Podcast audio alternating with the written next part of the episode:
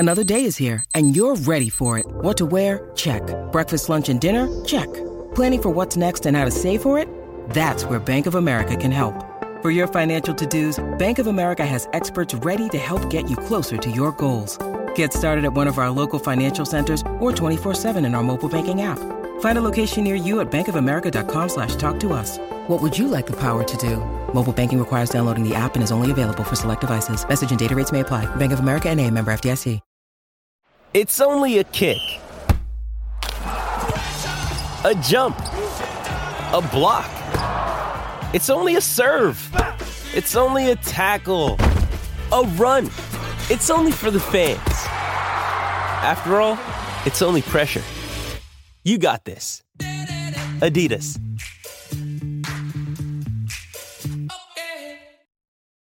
When you need mealtime inspiration, it's worth shopping Kroger, where you'll find over 30,000 mouth-watering choices that excite your inner foodie. And no matter what tasty choice you make, you'll enjoy our everyday low prices, plus extra ways to save, like digital coupons worth over $600 each week. You can also save up to $1 off per gallon at the pump with fuel points. More savings and more inspiring flavors make shopping Kroger worth it every time. Kroger, fresh for everyone. Fuel restrictions apply.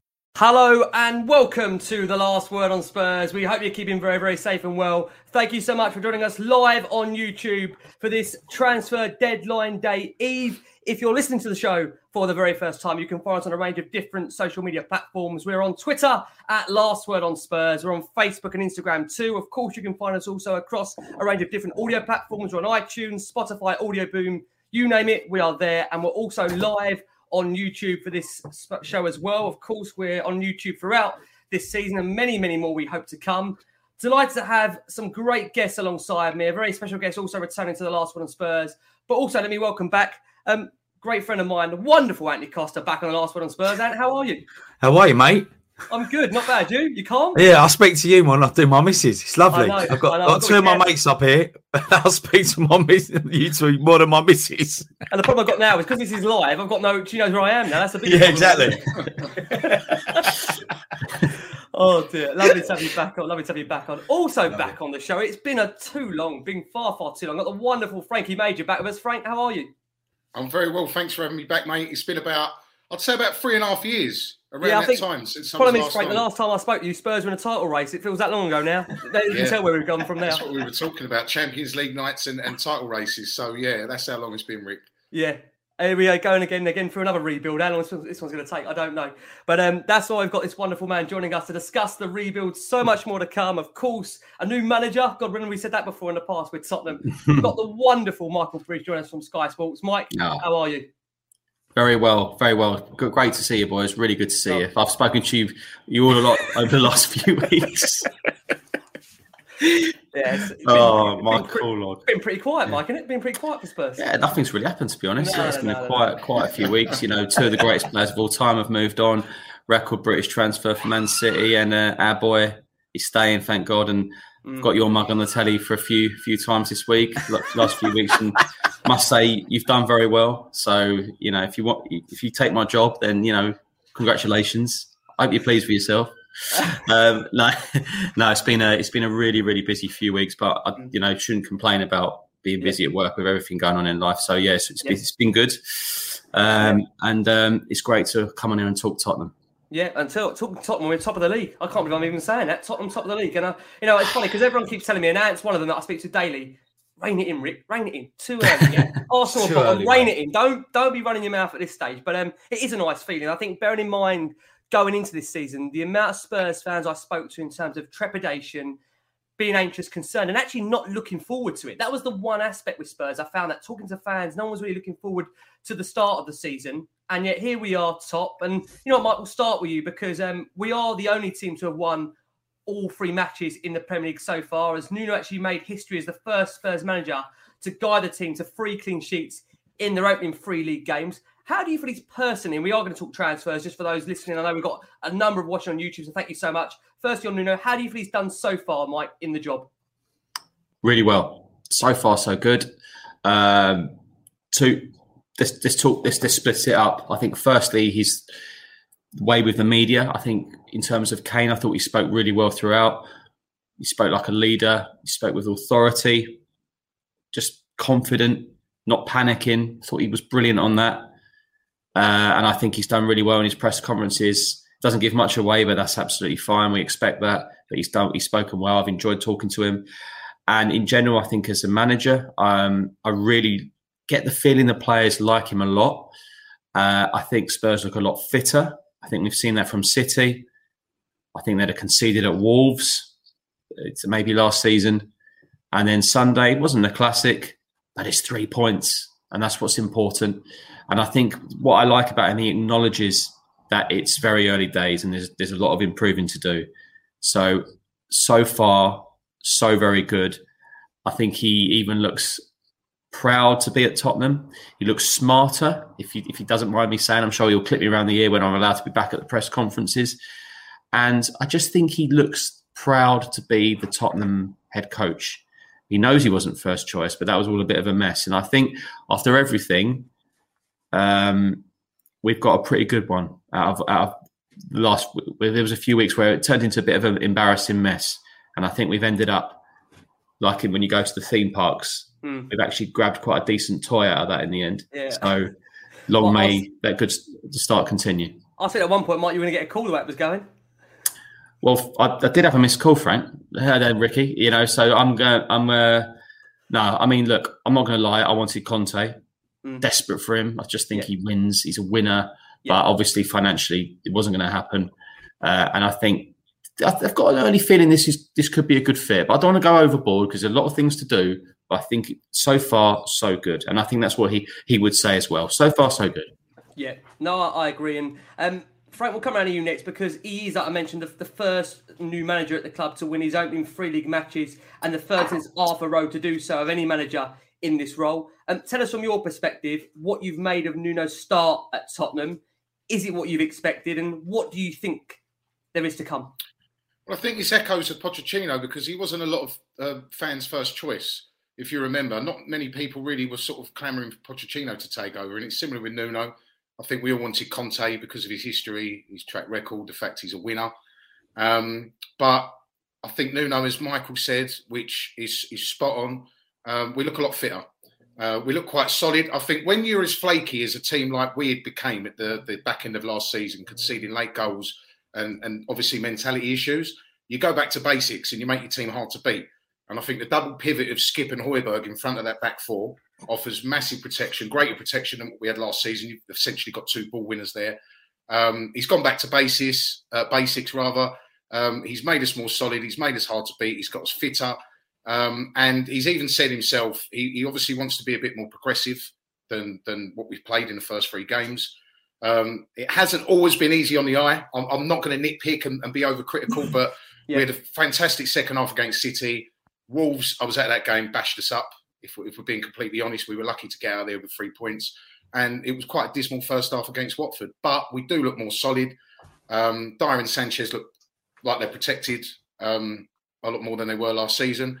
And no goals conceded, 9 points, 3 wins, Wolves away, Man City at home. It's a great start, Rick. Whatever way you look at it, you can talk about the style of football and all the in-between sort of variables. But the main thing is we're top of the league, 9 out of 9 points-wise. And going into the international break, that's a great start, mate.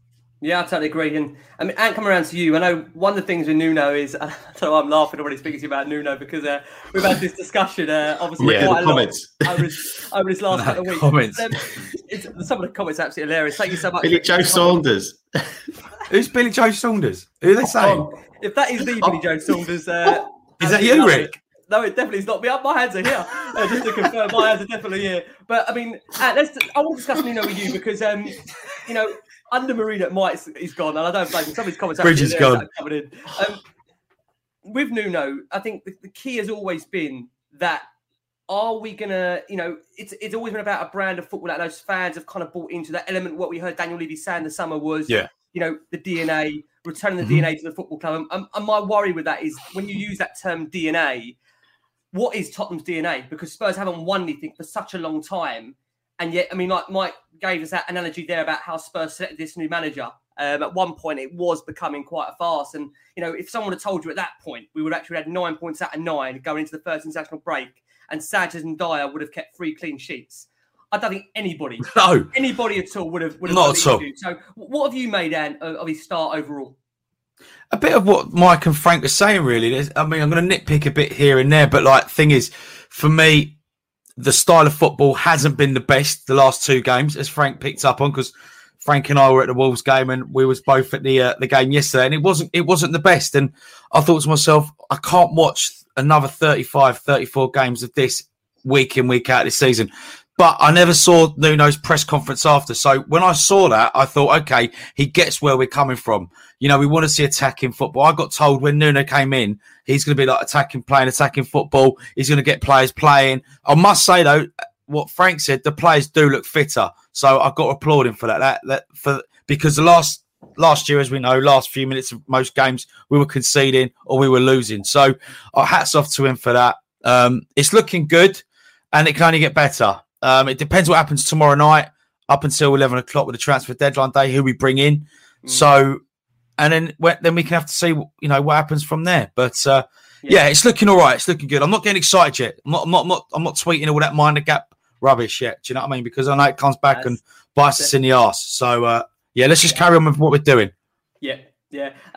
Mike, it's fair to say that when he came into the club, he was coming into quite a fractured situation. Many players wanting out. I think as fans, this is probably one of the most divided times I've known being a Spurs fan in a very, very long time. I think where we are with the board right now is probably the lowest where we've been. And that's a difficult situation to come into, where you are actually becoming the middleman in this, where you are the manager trying to steer the ship in the right direction between fans, players, trying to get everybody back on side. He had a situation where the poster boy of the football club wanted to go. He's still got this situation at the moment where the most expensive club record signing apparently still wants out. How do you think he's handled these situations, Mike? Because I think as a man, I just think he's come across so honourable, such a humble guy. And I'm not going down the route of Poch, because when I say the word Poch, people start getting infuriated and angry and saying, well, hold on a second, Poch didn't win anything. And I'm not saying that's Nuno, but what I'm saying is that I think it's important to go back to that kind of profile of a man, if you see where I'm coming from. If you take the comments during the Harry Kane saga, he said, well, if he stays, he plays for a massive club. This is Tottenham Hotspur. He should be privileged to play for Tottenham Hotspur. He's asked the players, do you want to play here? Now, a newspaper ran with that negatively. Nah, the players love him. The players like him. And anyone that doesn't like him probably shouldn't be at the club. And that's probably what I'm counting on one hand. The players are working very, very hard for him. And I think it's time that I and many others, and maybe 95% of Spurs fans, say a very well done to Davinson Sanchez and Eric Dyer. Davinson Sanchez was one on the list at Tottenham, was wanted out very early this summer. He has turned that around.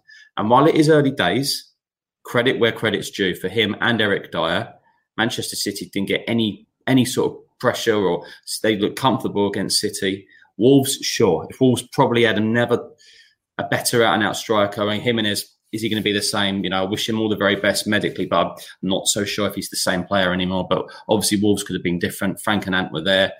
And then Watford, of course, they didn't really take their chances. But the fact is, Tottenham have kept 3 clean sheets in 3 league games. And credit must go to Nuno and his new coaching staff, because there's players there who Spurs fans think, God, they have got no future. But they've actually done well these first few games. So credit to him. Yeah, agree. And Frank, one of the points that I do want to pick up on, because it is still a point that Spurs fans, we did a show yesterday and this was still very much a theme at the moment about the style of play. And I get that, because supporting Tottenham, I think it's fair to say that if you've been a fan of Spurs for over the past 20, 25 years, like I've been, you're certainly not here for the trophies, because if you were, you would have left a long time ago. For me, it is a case, there is a certain brand of football that you associate with Tottenham. And I think that's what, under Mourinho, was testing to some degree. I think, one, you could accept if you were getting the results, but if you're not getting the results and you're not getting the style of football, that's like even double hard to take. So for you, coming away with these 1-0 wins, how important is it for you to see Spurs play in a certain brand of football that's going to excite you going to that stadium week in, week out? Well, it is expected by our fan base, because ultimately, beyond the personal hatred, I mean, Jose divided opinion like no other. His brand of football after the West Ham game, 3-3 draw, went back to sitting deep and counter-attacking football. Now, Nuno at the moment has got away with it because of the start, the fact we haven't conceded, the fact that we've won 3 out of 3. It has to be more progressive because that's what our fan base expects. And if we continue playing this style of football and the results don't come, it could get pretty frustrating amongst our fan base because that's what they're like. But I do also believe he's playing the cards he's been dealt at the moment. I think obviously this Emerson Royal, that's a more sort of attacking right back signing. If you look at obviously what he's done at Betis and his performances. So I do think Nuno, with better personnel, possibly will change the style. Again, I go back to what I said earlier. I think he's focused on trying to make us hard to beat at the moment. But we lack that progressive midfielder who can carry the ball and break the lines, like Tanguy Ndombele. Unfortunately, he doesn't want to be here at the moment. But somebody who can draw the space, can play that intricate pass. We haven't got one of those at the moment. We've got a great runner in Delhi who could do the 12K, 13K a game, which he's running at the moment. We've got Højbjerg, who's just, for me, he's the on-pitch captain. He's a leader, a fantastic player. Again, not the greatest ball carrier, not the best passer, although his passing's got better. And we've got a ball winner in Skip. So the foundation's there of that midfield. We're not going to be expansive because we haven't got the ability in there amongst those three. We haven't. I mean, Dele Alli, for all is good, which is running beyond the main striker and knitting the play hard the pitch. He's not a number 10 or a number 8 that's going to, Eriksen-esque unlock defences. He's not. So he's got a hard-working midfield three. We've got a defensive right-back at the moment with Tanganga. And playing on the break probably suits us with the pace of, obviously, Lucas, Son and Bergwijn. So at this moment in time, I just feel that he's playing the cards that he's been dealt. It possibly will change if Tanguy stays and he actually wants to be here. That allows our midfield to be more progressive, and obviously with the right back I mentioned. But I just think he's playing the cards he's dealt. Boys, can you see him being part of this squad now, Tanguy? Well, he has to be. He's on £200,000 a week. Yeah, it's the club record signing. The problem is that, and you've got with that, is if you're not playing him, then you've got an asset there that is wasting. And if you are thinking of selling him either this window or next window, he's going to have to get games. You can't not play. Listen, I'd rather him play because, as Frank said, he can unlock the defence. He can pick a pass. He can ball carry it, from the midfield. But all these managers that have come in, since Poch, they all can't be wrong. So there must be... Well, ironically, the only one to get a tune out of him was Jose.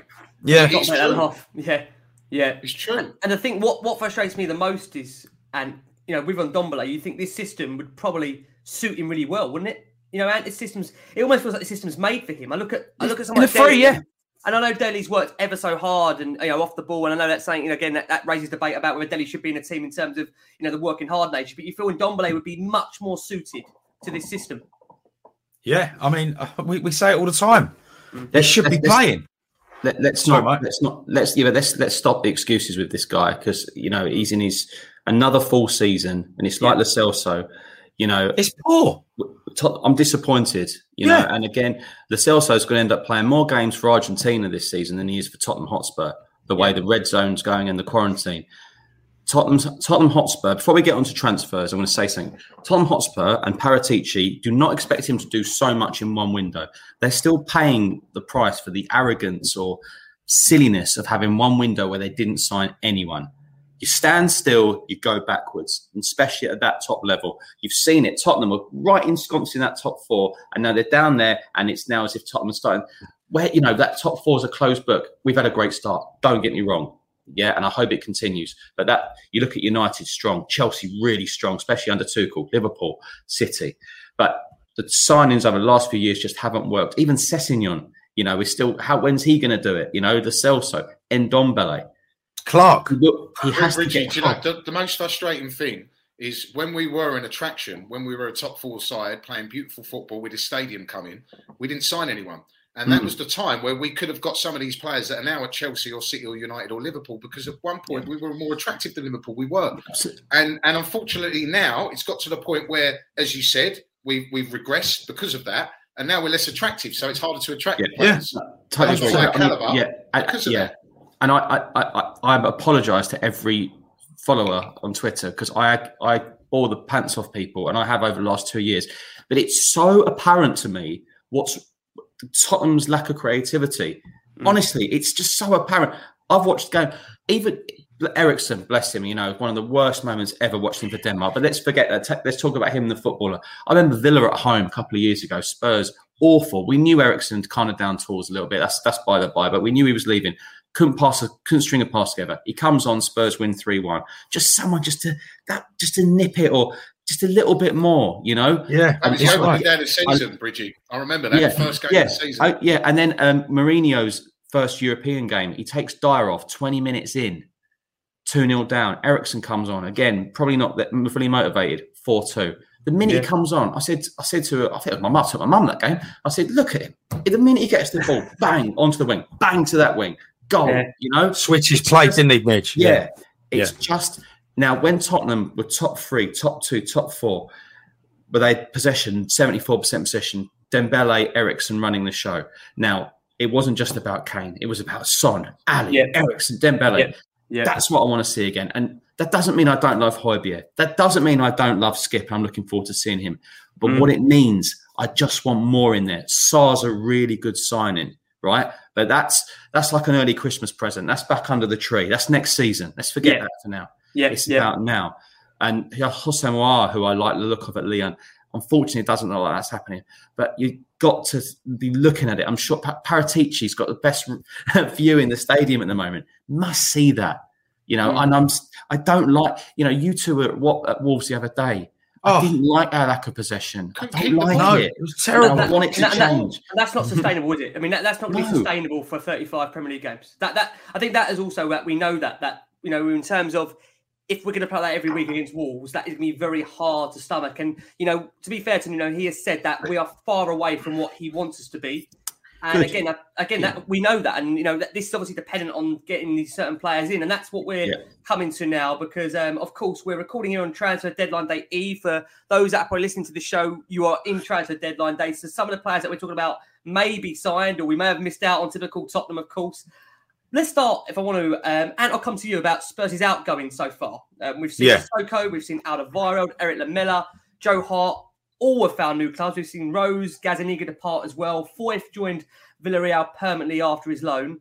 Have you been quite impressed by how Spurs have managed to move on a number of the players they have, or have you been frustrated that we haven't moved on even more so far? I think the way they've done the outs has been very good. I must give it to the board and Paratici. Fair play to them. They've seen what we've needed and seen who should be going. So yeah, I applaud them for that. Still a bit too slow for me. I felt like there's still a few there that shouldn't be there. I'm not going to name names, but you know what I'm getting at. They're not going to be playing a lot this season, as we know, because Nuno's obviously got his first 11. But the ins, we need players to come in now to make our first 11 even better than what it has been. We need players to improve that first 11. I don't want, you know, the Sarr kid, brilliant, fantastic. That's for next season. But I want players now. I want players to sign tomorrow and we can start them on Saturday or after the international break. We need to see players coming in to boost the fan base and give other players competition for places, because you saw it last year, become complacent, you know. So if they could do that tomorrow, a couple more in, this Emerson lad, I'm sure Bridgie will tell us more about that, but Emerson come in, brilliant, but Aurier obviously wants to go. Do you get rid of Doherty as well? I don't know, but I think he should go. I thought Nuno would have got the best out of Doherty for the last sort of three games, but he hasn't played him, so I don't know what's going on there. Maybe his confidence is gone. John, that's actually one thing that I do like about Nuno, because it may have been very tempting for him to actually start Doherty. Bear in mind, he knows the guy and worked with him at Wolves. You know, he could have quite easily done that. But I've actually been really impressed by the fact that he gave Tanganga that opportunity in City, who absolutely shone. And not only has he, you know, kept with him, but you've got to think that he actually really genuinely believes that this guy can go on to be a formidable player for Tottenham this season. Now, you know, I think, Bridgie, you'll tell us there's hopefully no chance of Tanganga leaving tomorrow, right? I mean, it seems that he will be a Spurs player beyond this summer transfer window, right? Firstly, just on Doherty, I think there's a broad agreement and that he's only really good as a right wing back with three at the back. So I don't think he's really done well at all in the back four. And I haven't watched a hell of a lot of Wolves over the last few years, but my Wolves colleague of mine said the same. When Spurs were going for him, I said, "So I've just got this Doherty line. Is that true?" And he said, "I go because I'll chase it." And he went, "Yeah, but do you play a back three?" I went, "Not all the time, not mostly." So he was surprised. On Tanganga, a lot of clubs wanted him on loan. There was a potential possibility of him going out on loan. Now, I must say, Tanganga didn't want to go out on loan. And thank goodness he didn't, because what a fantastic start. What a fantastic start. I think the only worry for Tanganga is not other clubs now. It's his fitness. Because if he stays fit, I think he's going to have a damn good season. But what I want to see with Tanganga, and I think a lot of young players have this worry, looking back 10 years ago, do you remember Phil Jones? Alex Ferguson was crazy on Phil Jones. And the problem I think Phil Jones had, and I think Eric Dyer has the same, when you get these young lads who could probably play central defence, central midfield, defensive midfield, right back, for me, I would nail them down early. There's nothing worse than just being a utility guy. And I think Tanganga has found his home at right back. I don't know if he's a centre-half. I know Mourinho didn't. That's what I was going to ask you. Do you think he'll actually end up becoming a centre-back, or do you think he'll stay as a right-back, Mark? Is it just too early to tell at the moment? I don't know. I mean, look, he's had three very, very solid games at right-back. Now, with this red zone malarkey, which I will say, I won't swear, but this going on at the moment, he could even have to play centre-half against Palace and Chelsea. Royal, there's hope that the guys can play in the Chelsea game. There's an agreement. Yeah, I'm really funny about this. I'm really torn about this situation. But I know transfers is the key here. But we can talk about this quarantine situation another time, because I'm getting a little bit I have a world concern. Yeah, it's gonna be very difficult every international break if we're going to be up against this situation. Frank, I want to ask you about the incomings and of course transfers as well. I mean, coming through the door this summer, there's been a big new defender. Big signing in, obviously, Christian Romero. We've got a potential Hugo Lloris successor coming in as well in Pierluigi Gollini, one of Spain's brightest, youngest prospects in Brian Hill. Do you know what I love about Spurs fans? And I'm one of them as well, of course. The other night when we saw Brian make his debut. And it's funny, the first few comments I saw, Ginola, Modric. I love just... We're very calm, but we don't get too carried away. We will happily clap anything, our fan base, because we're just desperate for success of some sort. But I think so far the incomings have been positive. Can I ask you a question, Frank, on the incomings? I want to ask you a question, because what I would like to know from you is, do you believe when Nuno went to see Paratici on that first meeting, he said, right, do you know what? I've assessed the squad. And for me, I think we need to start by signing a backup goalkeeper. We must get another winger, and then the centre-back option is the third choice. Or do you think it's just a case of these players are kind of in an order and Paratici is just kind of ticking them off as he goes? What do you think Nuno's made so far of the business done? Do you think he's satisfied? No, obviously not. But, I mean, there is a plan of some sort. Paratici can only do what he's been given, basically, because Daniel Levy still holds the key at the end of the day to what he can spend. I love the Christian Romero signing. I'm surprised he hasn't been integrated quicker into the starting 11. Maybe Davinson Sanchez's level has gone up because they've got this competition now, but he will be a superstar. Even at 23, I think he's ready now for the Prem. But going back to what Ant said, I think the reason the outgoings have been so slow is the dynamic of the market. Obviously, the European clubs haven't really got money, which obviously limits the market to who we can sell to. And unfortunately, our dead wood are everybody's second, third and fourth choices. So the reason we've seen a little bit of movement later in the window is because hopefully, and clubs have, they get more desperate regarding getting bodies in.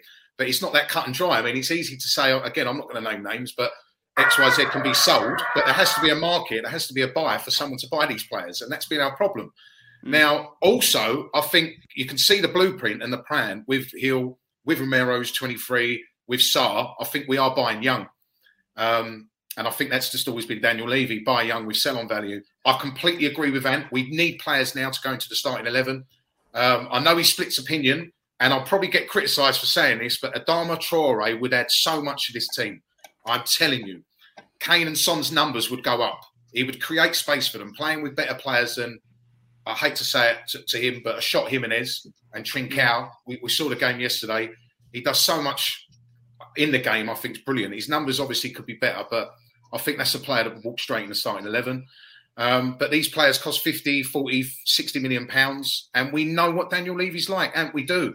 Yeah. The profile of player that he likes to sign. So I think we'll probably see Emerson Royal, 22 years old. I think if we do see another couple come in tomorrow, I think they will be younger players, possibly not to improve the starting 11 as much as I hate that. Yeah. Well, and so Jason says on the question here, we haven't got another striker. How are we the only team in the Premier League or the first four divisions to not have a second striker? I don't want to hear the word backup. Second striker. It's a joke now. Enough's enough. I don't want to hear this. Oh, who's going to sit on the bench for Harry Kane? No. He should be coming on as well. Need competition. You need competition now. We need another nine. For years, if we're being totally honest, no disrespect to Janssen or Llorente, but what have we been doing? Why has this not been nailed down? Let's ask Mike on that. Mike, I mean, we've been heavily in this window at the earlier periods, going for the likes of Vlahovic and, of course, Lautaro Martinez. That would have been two big signings for Tottenham had we pulled them off. I mean, as things stand going into the deadline day, I think, obviously, those two are probably non-existent. They're not going to happen. What do you see Spurs' plans for a striker? Or is what's been described with Adama Traoré is that he's a support option? Does that tick that box that we need, realistically? Well, I was told if Traoré was to happen, forget striker, not a chance. The idea would be that your Lucases, your Bergwijns, your Traorés, the Son would push forward. You'd have no more Vinicius, of course, for Europa games, but Scala would be used more in the Conference League. But there would be no striker. Remember, Spurs were looking for a striker with Kane, not to replace him. So let's just kind of remember that the window will be looked upon as somehow part of a success by keeping Harry Kane. Whether he wanted to stay or not, he will stay. He's still a Spurs player. So that's partly congratulations to Spurs on that one for holding firm on that.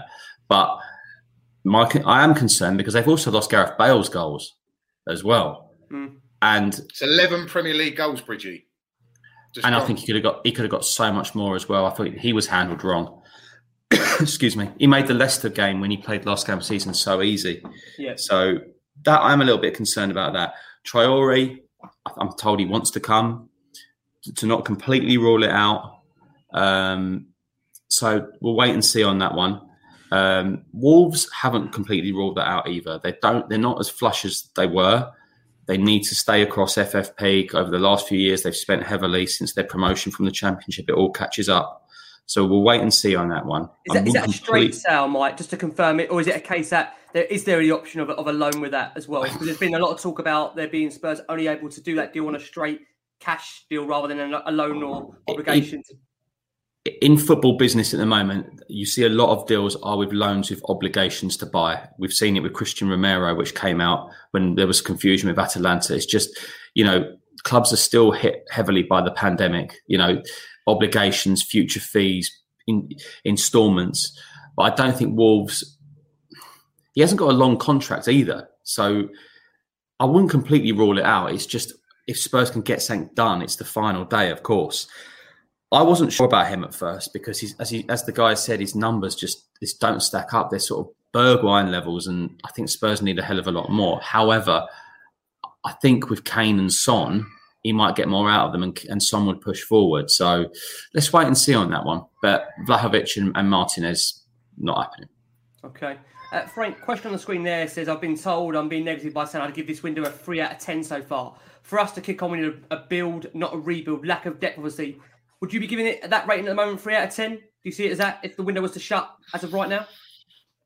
It's not great. If we're being honest, we need more because we are so far behind that top four in regards to squad depth. We are. Let's be brutally honest here. We are 2 or 3 injuries away from, I don't want to, again, be sort of too negative, but maybe a crisis. I mean, if you saw Son and Højbjerg, for instance, get injured, we're in a bit of trouble. Yeah, I don't think it's been a great window. If the window's shut now and that was it, I really don't. I'll be honest with you. We needed more. And it's frustrating that I fall for it every window. And, we see these bids for Martinez of 70 million euros to go and play up front with Kane. We've had Dybala in the past.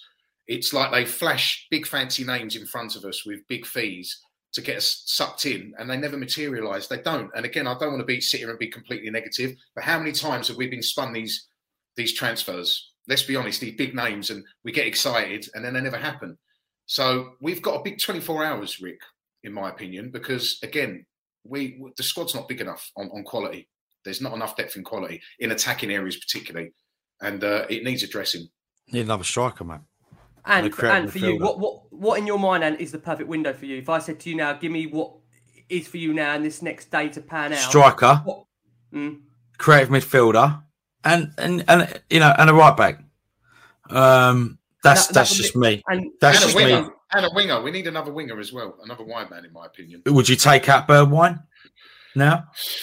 His numbers ain't great, is it? Let's obviously keep him in the squad. But if we're being greedy here, or we get what we want, we do need a right back. We need a monster of a winger like Traoré. I truly believe Traoré. He's an animal of his day. We need a creative midfielder, and we need a proper number nine, not a Son up front or a Lucas or a Bergwijn. A number nine who can play his back to goal, who's a presence. Players who can get us up the pitch, who can hold the ball up. Again, play with his back to goal, win flick-ons and headers, a physical presence up front. And I just, unfortunately, don't think we're even... I mean, be lucky if we get Emerson Royal and one other, in my opinion. But I don't know. I'm guessing. I know. It's just every year, same old. Just need someone to come in to give Kane competition. Because we all know, bless him, he's got an injury in him. What if he gets... You know, what if he does? What do we do then? And if Son's numbers ain't great, Son drifts off, what happens then? Yeah. Are we going to be on this show going, oh, but Lucas runs around a lot and he creates nothing? Yeah, I mean...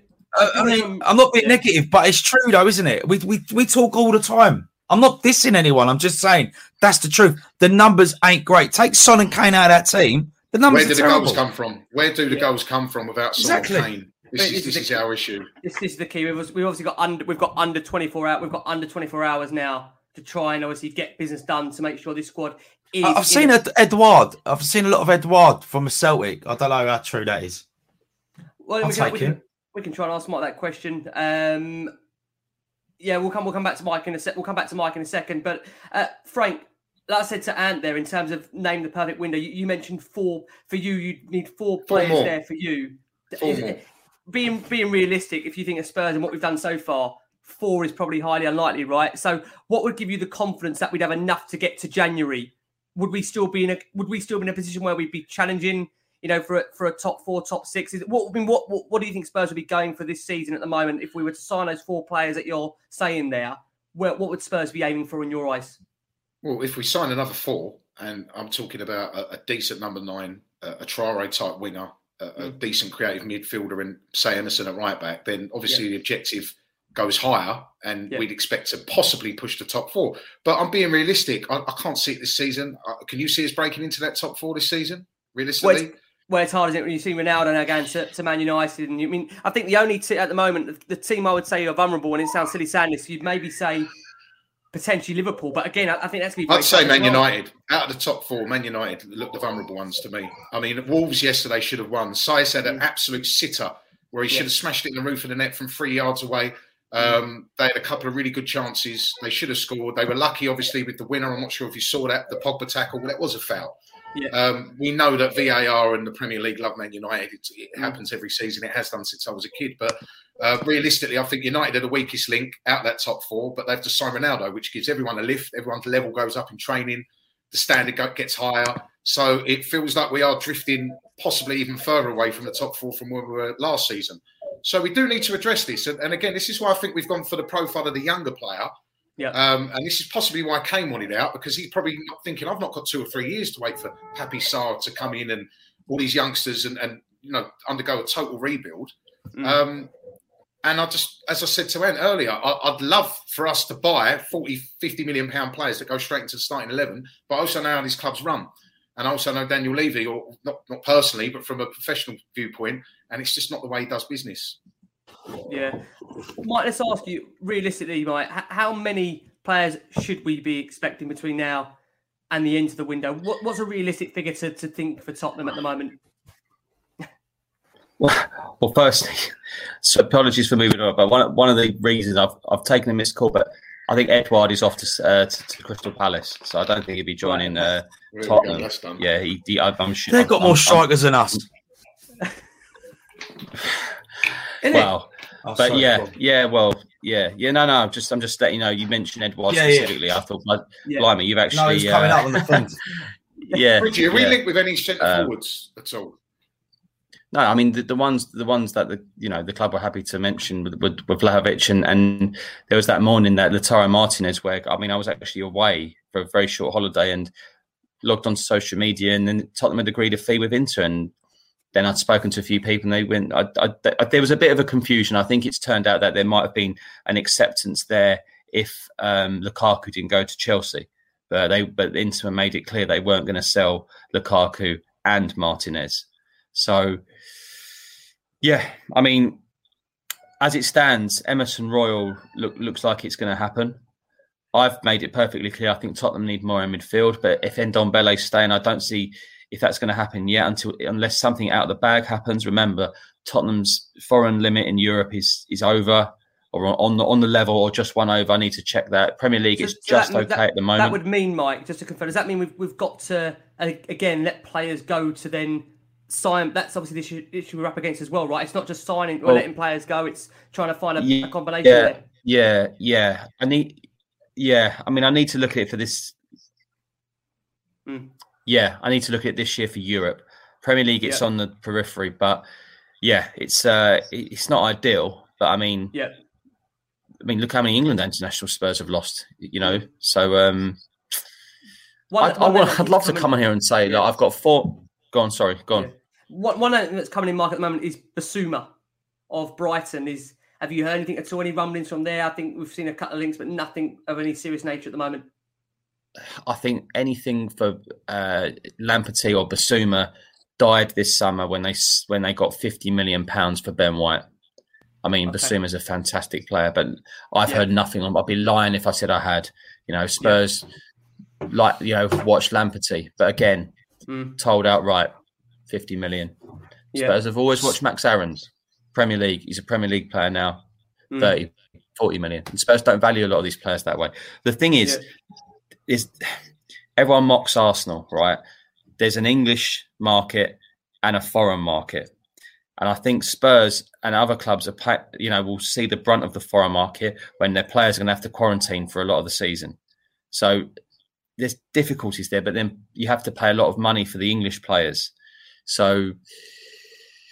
it's a tough one, really. It's a tough one, but I'd love to come on here and say, I've heard that Spurs are signing 3 players tomorrow. But I'd be lying. Yeah. You know, I've just heard that Renato Sanchez to Wolves, I've heard.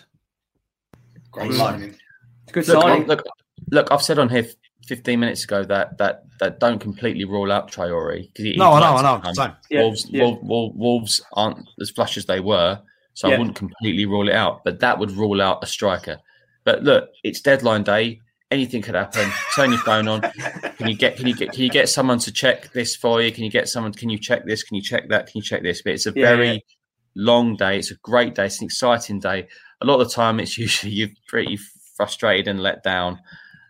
The problem is, I know it's difficult, Mike, because of the capacity you work in, but as a Spurs fan, you look at it from the perspective of Spurs, where you feel that whenever we go into a window, and you tell me if you feel the same as this, Mike, that I never feel like we ever come out getting everything that we need. There's always that one player or those two players that you feel that at the end you think, if only we just did this. And I look back at the Mourinho one with Skriniar, clearly a player he wanted, clearly a player that we were courting for such a long time, and he ended up getting Rodon. And Rodon could become a great player. Don't get me wrong, he could become a wonderful player, but ultimately he's not the player the manager wanted. So how key is that we do get the players that Nuno and Paratici want, and are they working in tandem, as we understand, to make sure they are getting who the manager wants in Nuno? Well, look, I've said for a long time, I think we've all agreed that Tottenham need a director of football. So let's be fair, they have got this managing director now, who apparently does a lot more than is in charge of some of the coaches and everything like that. So at least Tottenham have got that now. So there's more of a structure. But yeah, Skriniar looks like a big loss. I think it could have been the difference between the top four. I mean, Tottenham were top, weren't they, in November? And just kept conceding stupid goals. Stupid last-minute goals. But Bridgie, this is the problem with Spurs. When have we ever 100% backed a manager in the transfer market and given him what he wants? Yeah. We haven't. I still can't look at Bruno Fernandes in the face. He said his goodbyes. He said his goodbyes. I'm still watching that interview, Bridgie, on you on Sky Sports for that interview with you and the. Why not both? Why have we got to pick? Was it? I think you said about themselves, but what I still to this day, it just infuriates you when you just see Fernandes performing like he does for United. I think he could have been Spurs. It should have been Spurs. We agreed personal terms. It was a done deal, and he said his goodbyes. Portuguese Super Cup. He said his goodbyes. Mm. But there you go. For me, the best signing since the Fergie era. Transformed United, no end. Yeah. I'm sick of saying it. You know, the Grealish situation. You know, dilly-daddled with the fee, then they took too long and they get taken over. Mm. You know, Steve Bruce, I remember being at the press conference, he said every player in his squad's for sale. Yeah. I thought, and we know Grealish wasn't the finished article then. We knew he wasn't anywhere near the improvement he was then. But even so, I mean, we could go on. It's not, let's not depress ourselves. Let me ask you, Mike, where are we with Tanguy Ndombele? That's what I want to ask you, because clearly a talented player, a player that arguably when he's on the pitch does magical things. Is there a way we can get him back to wanting to play for Tottenham where the motivation, the desire, the attitude is there? Is that possible? Well, the only person who can do that is Tanguy Ndombele.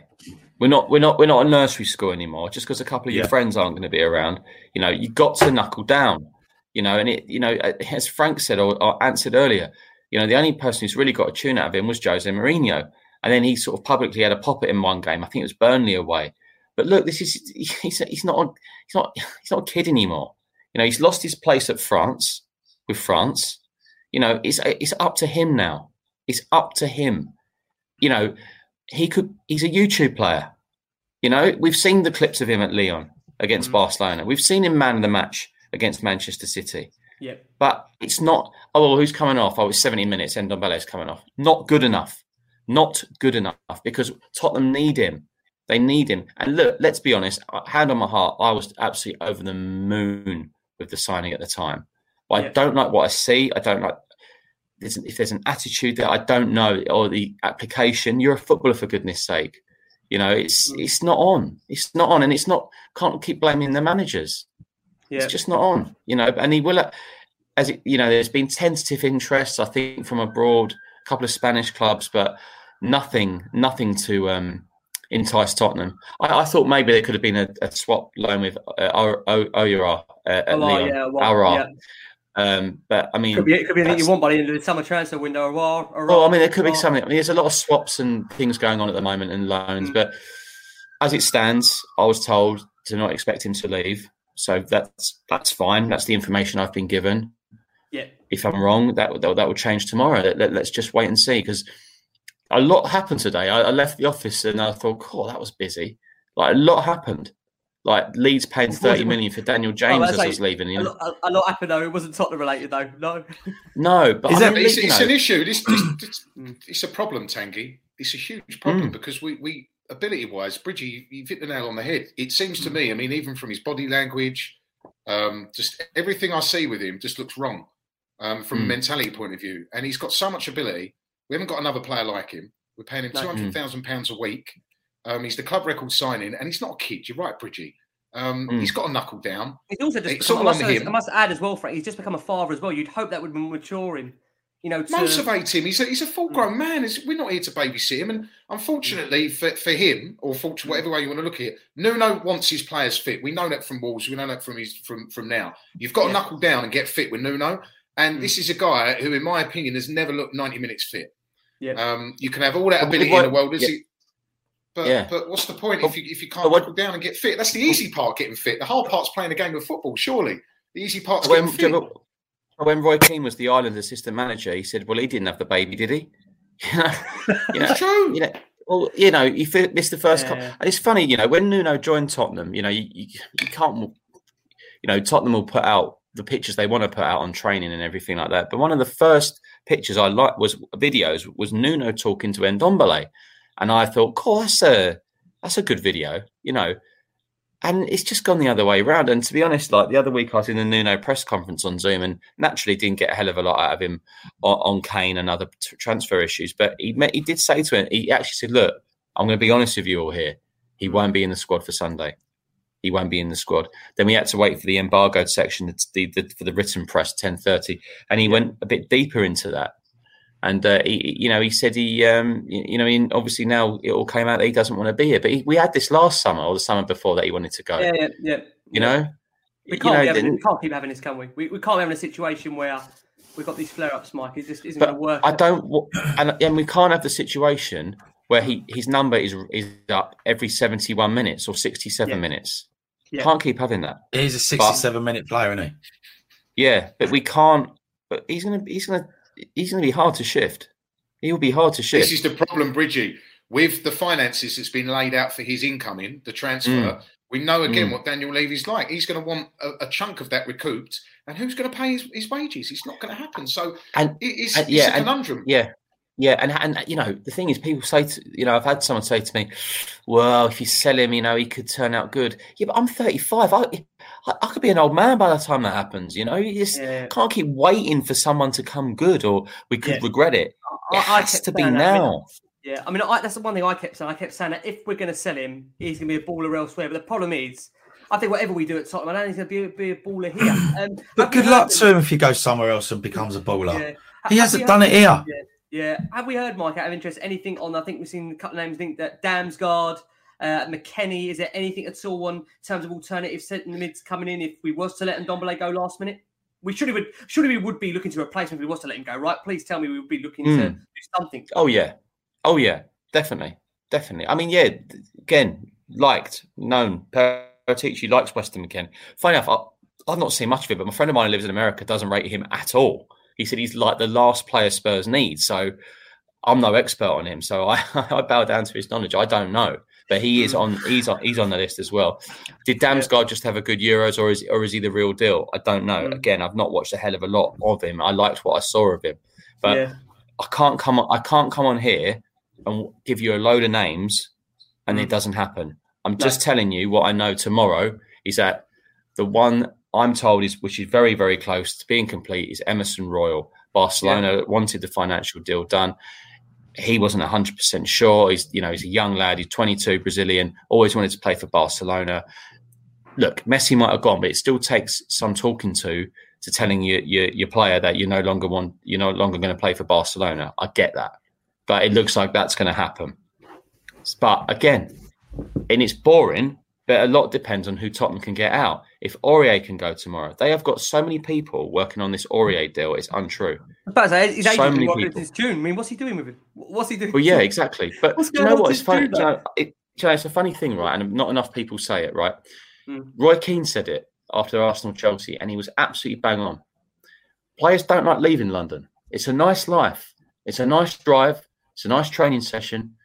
It's a nice area. And it takes a hell of a lot for a player to leave because 9 times out of 10, they don't go on to better. Now, Harry Winks has been wanted by a number of clubs. He hasn't got any interest whatsoever in talking to any club. But with the homegrown issue, I think Tottenham sort of are happy to keep him now. But I think we can all agree that Harry Winks is someone who could have done with a move, him personally. I would have said that to him. You should go. You need a move. But for his own career, but Bridgie, the problem with Winks, do you think? And I don't want a personal attack on him. He Spurs through and through, and I totally get what you're saying. London for me is the best city in the world. To work there and be paid what they're paid is incredible. But with Winks, do you think he believes if he leaves, he could be like another Jack Wilshere? What happened to him after Arsenal without the injuries, or a Tom Carroll? Do you think he feels that could be it for him, and he will just drop down the levels? I don't know. I'm just asking.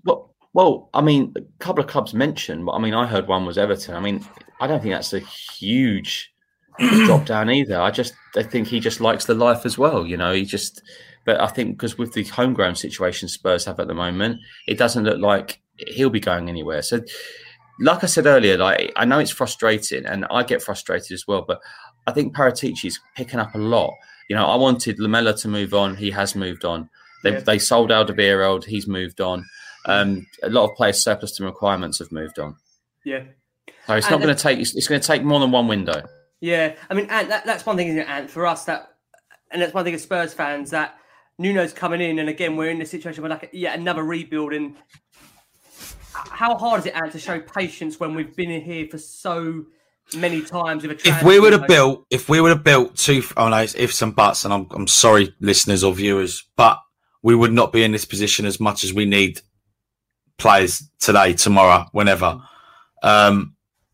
We've had the same players on and off for many years. Some of them have gone, as you mentioned.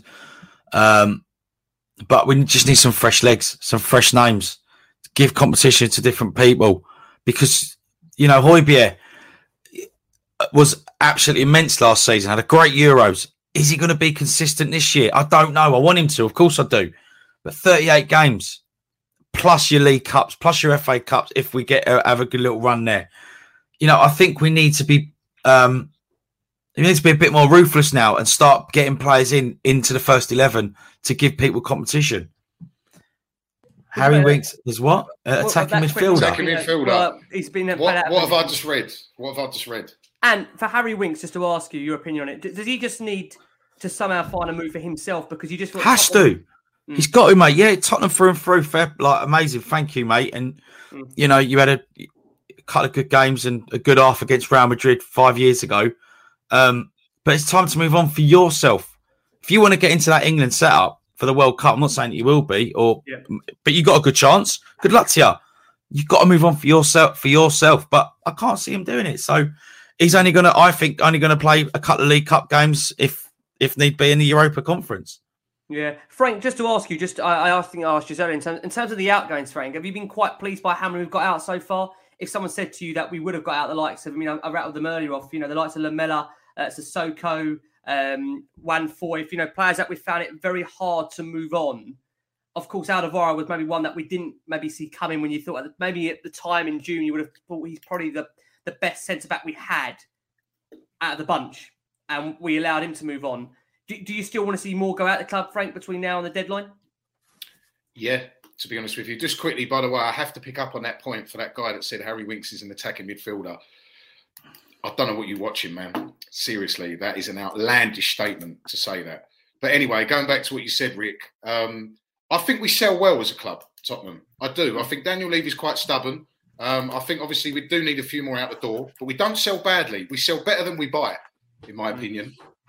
He always seems to get something for players that we don't quite think he's going to get something from.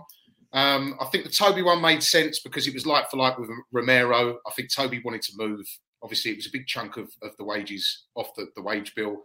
And he could be our centre-back for the next 8 years or so, Romero. But to answer the original question, Rick, I do think we need two or three more gone, to be honest with you, to make it a fantastic window.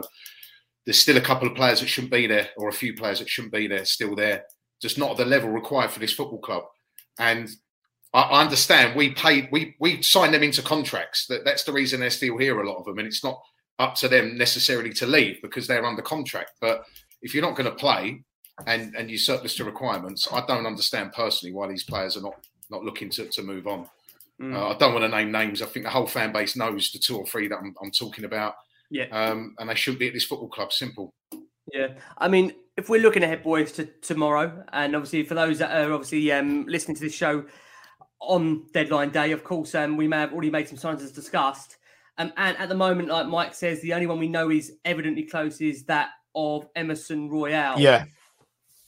If we're going in and that's the only signing, where do you see Spurs taking the rest of the season until January? Where do you see Spurs? It's going to be very thin. The squad's thin as it is. It's a big season ahead for us. If we want to keep consistency, we want to try and be in all the cups as much as possible because I'm old school. I want us to try and win a trophy this year. I'm just worried about injuries, mate. I know everyone, all other teams get injuries. I get it. I know. But for us, it seems to when someone gets injured, they're out for 3-4 months. And no, but it's true though. Yeah, it's true. We know and the squad is thin as it is. I just don't want it to get any thinner. Yeah, that's my point. I can't help it. People are going to disagree with me. It's thin on quality. I think it's thin on quality, isn't it? It's thin on quality. I mean, there's obviously players there. We've got three left backs and three. You saw it against Paco de Ferreira. It's quality. It's quality. Yeah, it's quality. Frank, what's your opinion then? Tomorrow we go in and obviously Emerson Royal at the moment looks like the only player that Spurs are potentially signing. Of course, obviously, Bridge said earlier that, Adama Traoré remains an option. Okay, I put it like that then. If we was, frankly, to get Adama Traoré over the line and Emerson Royal, where can Spurs push on until January if there's a need then to, again, go back into the transfer market? Can Spurs stay top? Is that realistic? Can we still aim for top four with the squad we've got? Again, I hate to say it, but I don't think this is a top four squad. There's a reason, obviously, Harry Kane wanted to leave. Let's be brutally honest about this. And I think the next three games will tell us a lot more about where we're at, because we play Palace away. I know they're in transition, but that's never been an easy game for us. We do tend to nick results there, but it's a London derby. Then we've got Chelsea at home, which is the acid test. And then we've got Arsenal away. One win in how many years at the Emirates? 11 years or something like that. So I think we will know over the next three games a lot more about where this squad's heading into the winter. Yeah, at the moment you get the feeling there's a lot you feel is riding on tomorrow, and it's hard because realistically, from what we've seen over the last few days, few weeks in terms of the links, they are quite thin on the ground, and therefore it is going to be a case you do feel out that Nuno's going to have to try and work with the tools at his disposal to some degree and try and get the best out of the squad like he's done for these last three games. And I think when you look at Nuno's profile, he is a coach rather than a manager. So therefore, he is in there to try and improve the players that he's got at his disposal. But for how much do you think he can get out of this squad out realistically? If I was to say to you, can he get Spurs actually trying to attempt to challenge for a top four between now and January? Is that realistic to ask that of him with the squad that he's got at the moment? I think so, yeah. I think if he does it... Even though you feel it's quite... Give him a statue. But what I'm saying is, even though you've said it's quite thin on the ground in your opinion, the squad, do you still think there's enough there, Ant, for you to see Spurs try and compete for that top four when I ask you to look at the likes of Liverpool, City, Man United? No, because we haven't got the depth. We haven't got the depth, Rick. We haven't got the depth. If Kane and Son have an injury, as I've said many times, is today. We're all Spurs fans. What happens then? Who's gonna score? Who's our threat? Yeah. Who's our threat? What? Oh, where are they? Moura, yeah, lovely, brilliant. So can I just ask a question to Bridgie, please, just quickly? Bridgie, we were linked with Danny Ings. Can you tell me what happened there? Because I think 99.9% of the fan base would have been over the moon. 25 absolutely million, right. Proven Danny Ings, 28 years old. Why didn't we get him? I'm not going to disclose what I've been told on his wage, but it's very high for a very injury-prone player. And from if I'm led to believe what the wage I was told, I think Spurs done the right thing. Hold on a minute. Hold on. I've got a guy here, Lucas Bergwijn-Gill. Stop looking down on these players.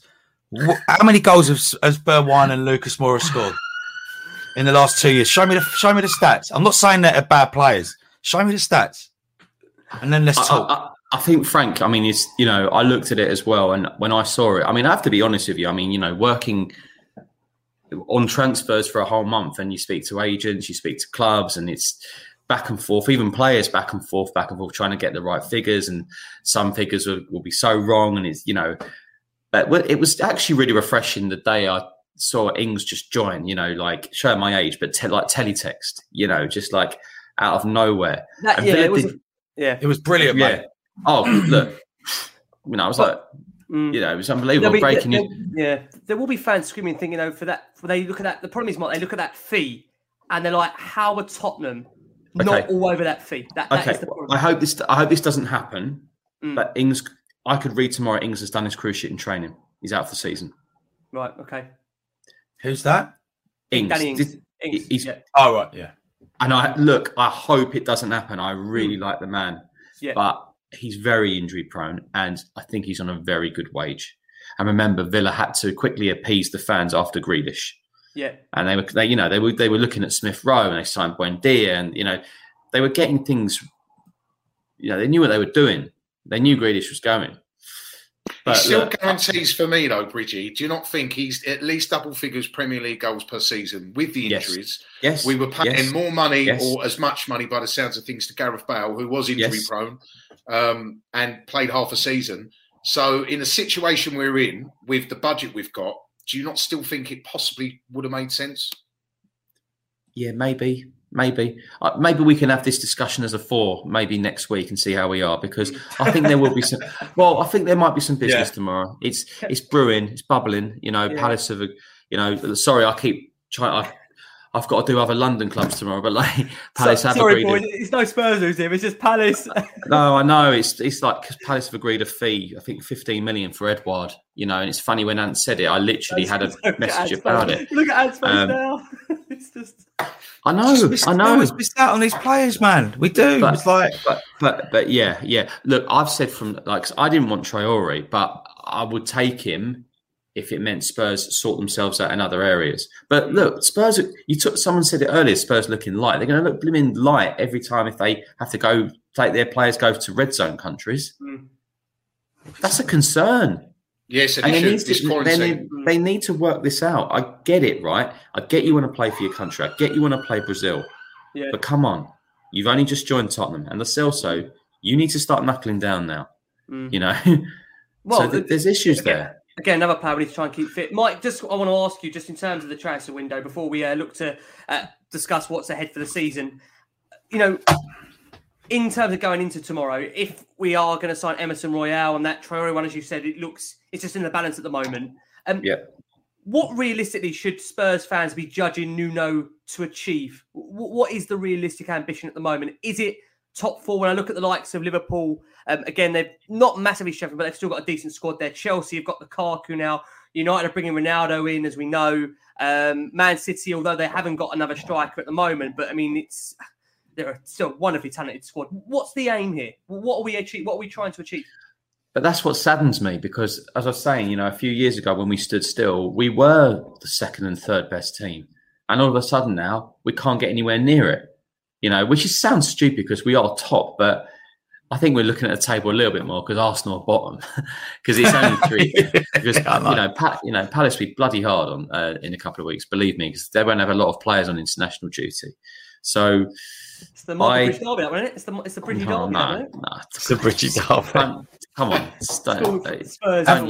don't you all start? Blimey, the amount of money I spend on watching this football club. I would never.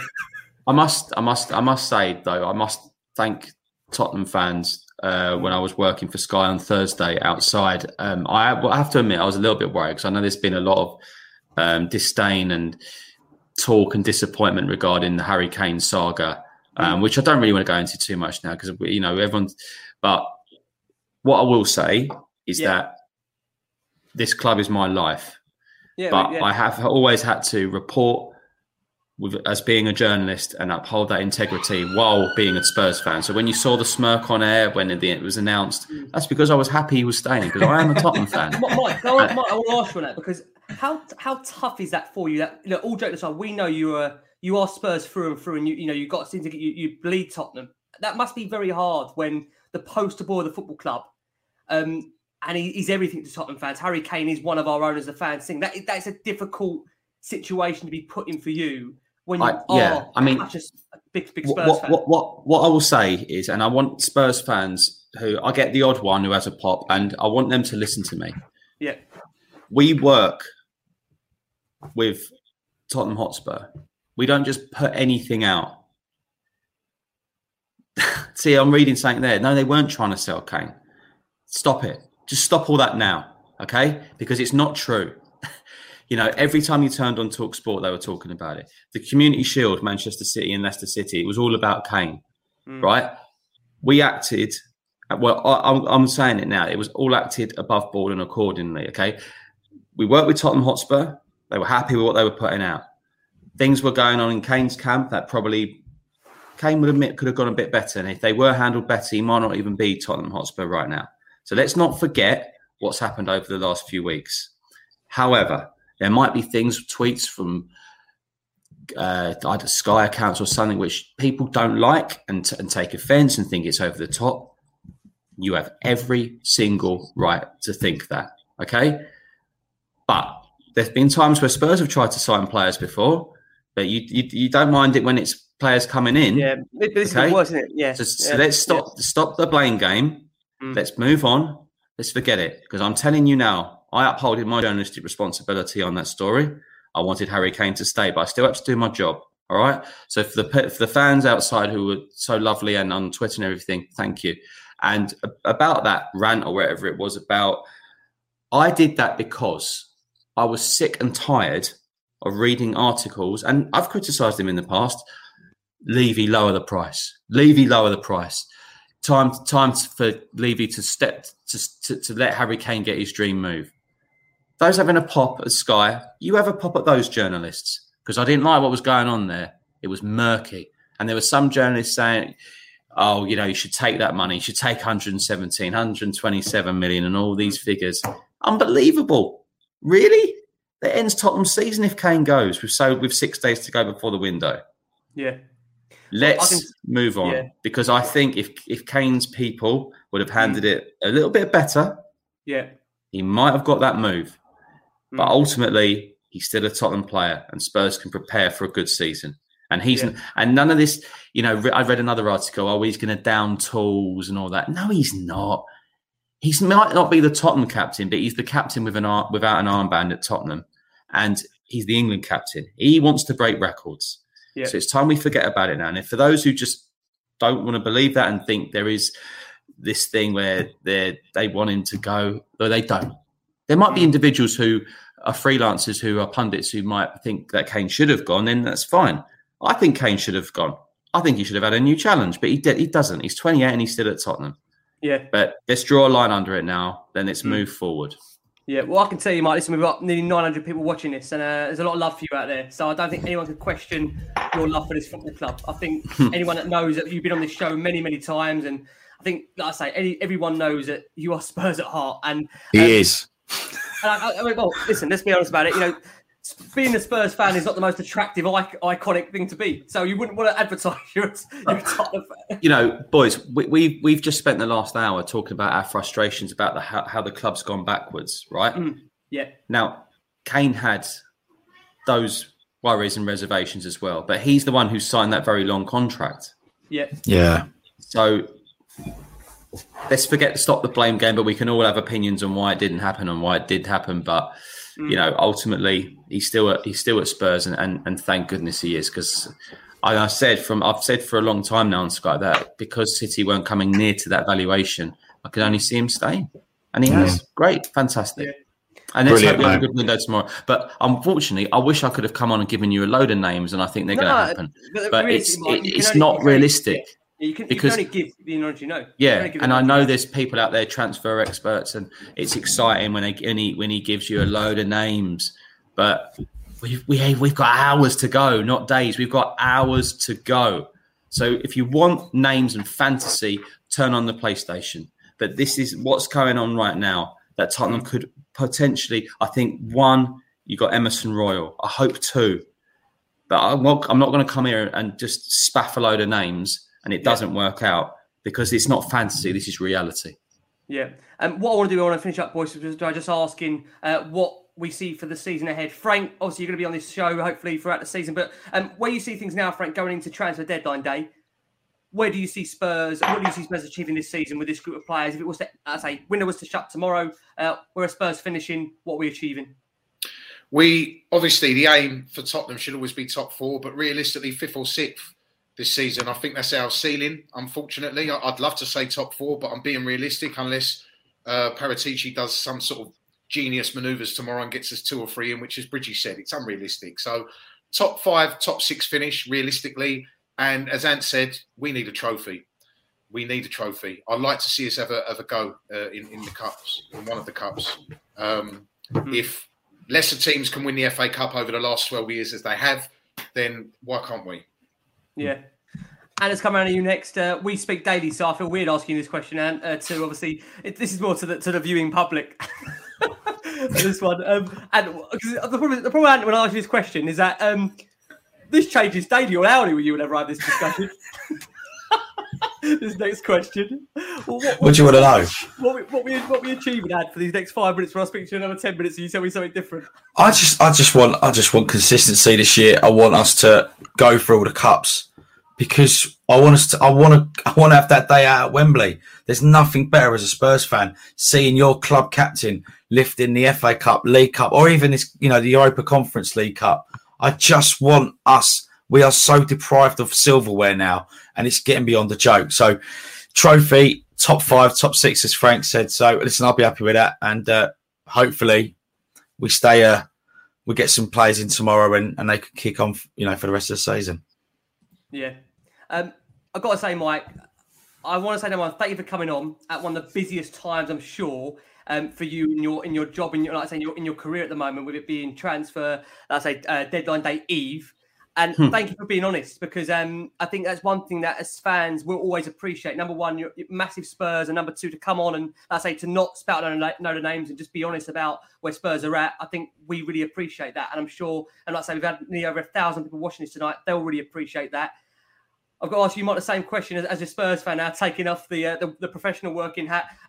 What do you hope is the aspirations for Tottenham to achieve this season? What can we achieve with the squad we've got in place, with Nuno in place?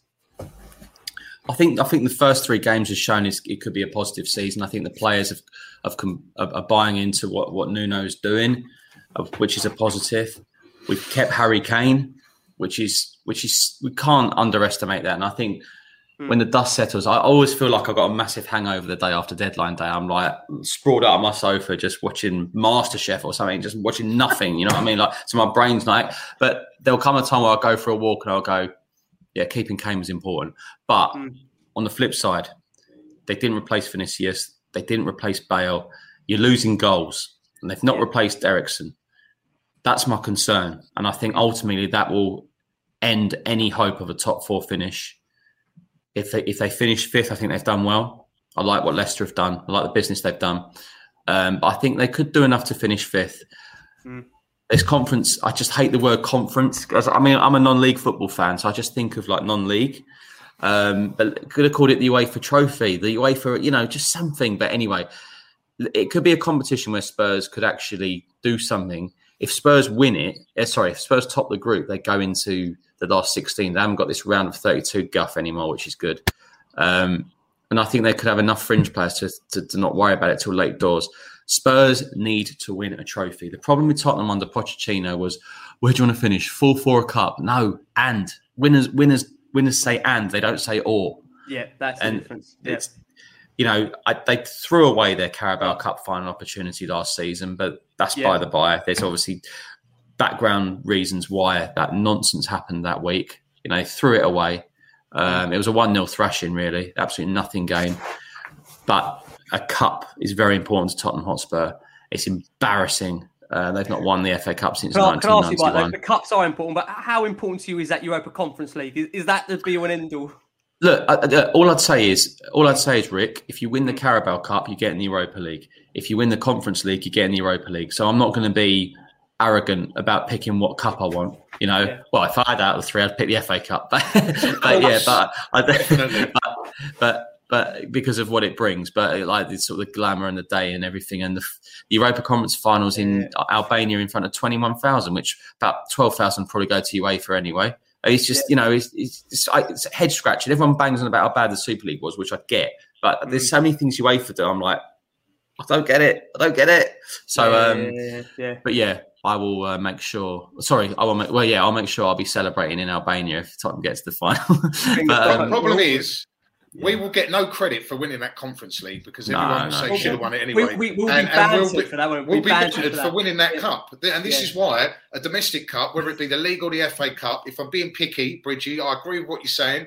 We can't be snobs. We haven't won anything since 2008. But if I'm picking, it would be one of the domestic cups. I'd love to win a Carabao Cup.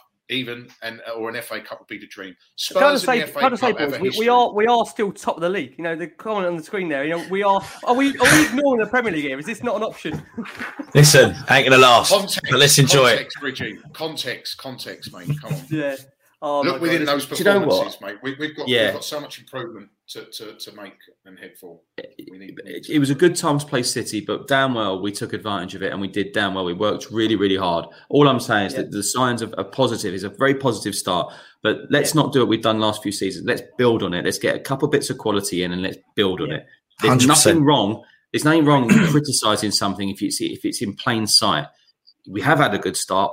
Brilliant. And if we'd have lost the first three games, we'd have all wanted Nuno and said it was a massive mistake. But, the fact is, it's only three games. You play three games in 6 days at Christmas. Yeah. We've just got to...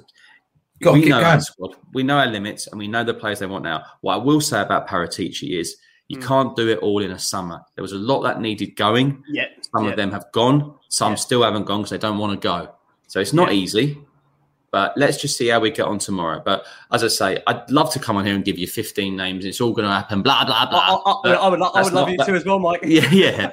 But I'd be lying, and I don't want to be that person. I want to be, the wonderful Ali Gold and people like that, they like just give you what you hear, what you know. And if you hear anything fresh tomorrow, I'll bloody well tweet it.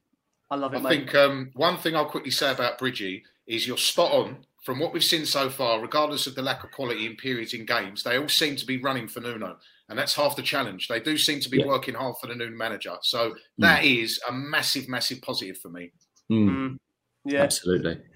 Guys, thank you so much. A lot of love for all of you on screen. So listen, let's hope we can all celebrate together when we get, like I say, a couple of signs over the line. And please God, I'm talking to you in this position when we're still top of the league and we're in all cup competitions. I'm not sure how realistic that'll be come the next time I do speak to you all. Fingers crossed. Let me say a wonderful thank you to the wonderful Frankie Major back on the last one on Spurs. Frank, thank you ever so much. Thank you, mate. Cheers. Great to be back. Oh, wonderful, Anthony Costa. And I'll be speaking in about 5 minutes time. Will I? Just speak to them in this, son. I'll try to be like, mate, don't I? But you know what? I'm bored. Lads, I'm bored. I want to talk Spurs. In 5 minutes Relentless, time, isn't he? In 5 minutes time, we'll be debating why we haven't done anything in the last 2 hours we've been on here. What's going on here? Why have we not done anything? What's going on? Why are we not doing anything, Rick? What's going on here? He's unbelievable. I've never done a bloke like it. I love him. I absolutely love him. I'll tell you what, I absolutely love him. We're not changing for the world. He's the greatest. I'll tell you. I am cracking up. The best is the post-match reaction. I've come off a high that we're winning. I speak to Anne. I'm going to go back and watch it. I just need to go back and watch it again just to make sure. But it's early days, and it is early days. He's rung me for the last 6 weeks. He'll go, Bridgie, give me something. Well, what? Anything. I'll take anything. I'll take anything. Give me something. Just one name. Just say Klinsmann or something. Just say Klinsmann. Say my name, Bridgie. Oh, sorry. Oh. Lorente, not him. No. Yeah. Get off the phone. Boys. Bridgie, boys. Thank you so much. For pleasure. Everything, as always, we'll be in touch. Guys, for everyone watching, I think we had over 900 people watching this live. Thank you so much for all the love, all the support. We'll be back after deadline day, trying to pick up the pieces of hopefully Spurs doing some great business and still being top of the league, still being all the cup competitions as always. Guys, most importantly, keep safe, keep well, and as always, come on you Spurs. Sports Social Podcast Network.